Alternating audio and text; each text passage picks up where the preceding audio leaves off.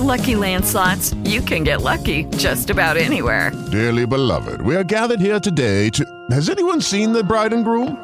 Sorry, sorry, we're here. We were getting lucky in the limo and we lost track of time. No, Lucky Land Casino, with cash prizes that add up quicker than a guest registry. In that case, I pronounce you lucky. Play for free at LuckyLandSlots.com. Daily bonuses are waiting. No purchase necessary. Void were prohibited by law. 18 plus. Terms and conditions apply. See website for details. Okay, round two. Name something that's not boring. A laundry? Ooh, a book club. Computer solitaire, huh? Ah, oh, sorry. We were looking for Chumba Casino. That's right. ChumbaCasino.com has over 100 casino style games. Join today and play for free for your chance to redeem some serious prizes. ChumbaCasino.com. No purchase necessary. Full prohibited by law. 18 plus terms and conditions apply. See website for details. नमस्कार, आप सभी listeners को गणतंत्रता दिवस की बहुत शुभकामनाएँ। आज के इस खास पॉडकास्ट में हम आपको बता रहे हैं 15 अगस्त उन्नीस से पहले इस तारीख को मनाया जाता था, स्वतंत्रता दिवस। आइए आपको इसका पूरा इतिहास बताते हैं। आखिर viceroy Lord Mountbatten द्वारा तय की गई तारीख 15 अगस्त उन्नीस को भारत आज़ाद हुआ था। हालाँकि इस तारीख के तय होने के 17 साल पहले से कांग्रेस और उसकी समर्थक जनता। 26 जनवरी को स्वतंत्रता दिवस मनाते आ रही थी। दरअसल जनवरी 1930 के पहले सप्ताह में भारतीय राष्ट्रीय कांग्रेस ने एक प्रस्ताव पारित किया था, जिसके तहत महीने के आखिरी रविवार को पूर्ण स्वराज के समर्थन में देशव्यापी आंदोलन करने का आह्वान किया गया था। जनवरी 1930 का आखिरी रविवार 26 तारीख को पड़ा था। कांग्रेस ने भारतीयों से 26 जनवरी 1930 को स्वतंत्रता दिवस के रूप में मनाने का आग्रह किया। सन 1930 के बाद से हर साल आज़ादी के आंदोलन की अगुआ कांग्रेस 26 जनवरी को स्वतंत्रता दिवस के रूप में मनाने लगी। कांग्रेस की अपील पर जनता ने भी समारोह में भाग लेना शुरू कर दिया। महात्मा गांधी ने यंग इंडिया में एक लेख लिखकर बताया था कि इस खास दिन को कैसे मनाया जाना चाहिए।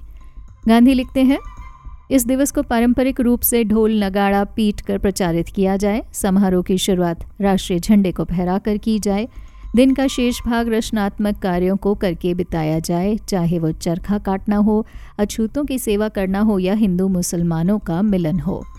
स्वतंत्रता दिवस समारोह में हिस्सा लेने वाले लोगों से गांधी अपील करते हैं कि वो शपथ लें कि आज़ादी, भारतीय जनता और दुनिया के किसी भी हिस्से में रहने वाली जनता का प्राकृतिक अधिकार है, ताकि वो अपनी मेहनत के फल के खुद अधिकारी हों और अगर कोई भी सरकार उन्हें इस हक से वंचित कर उनका दमन करती है तो उन्हें ये अधिकार है कि वो इसका विरोध करें और सत्ता को ख़त्म कर दें।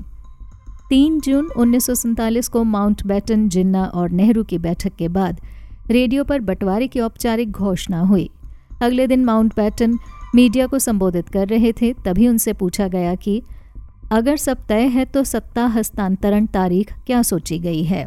डोमिनिक लेपियर और लैरी कॉल्सन की किताब फ्रीडम एट मिडनाइट में माउंट बैटन के हवाले से बताया गया है कि प्रेस कॉन्फ्रेंस करने से पहले माउंट बैटन ने कोई तारीख तय नहीं की थी, लेकिन वो मानते थे कि ये काम जल्द से जल्द हो जाना चाहिए। उनके दिमाग में अपने जीवन की सबसे गौरवशाली जीत की याद आई, जब उनके नेतृत्व में जापान की सेना ने आत्मसमर्पण किया था। इस घटना की दूसरी सालगिरह, यानी 15 अगस्त, नज़दीक थी।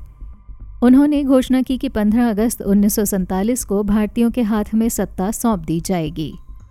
इतिहासकार रामचंद्र गुहा अपनी किताब इंडिया आफ्टर गांधी में आज़ादी की इस तारीख का ज़िक्र करते हुए लिखते हैं तो इस तरह मुल्क को एक ऐसे दिन आज़ादी मिली जो साम्राज्यवादी गौरव के अनुकूल था, न कि राष्ट्रवादी भावना के। आज़ादी की तारीख 15 अगस्त तय होने के बाद भी 26 जनवरी को नहीं छोड़ा गया।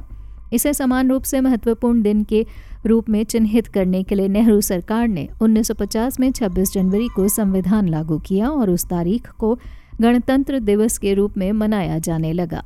विस्तार से खबरें पढ़ने के लिए आए जनसत्ता डॉट कॉम पर। नमस्कार।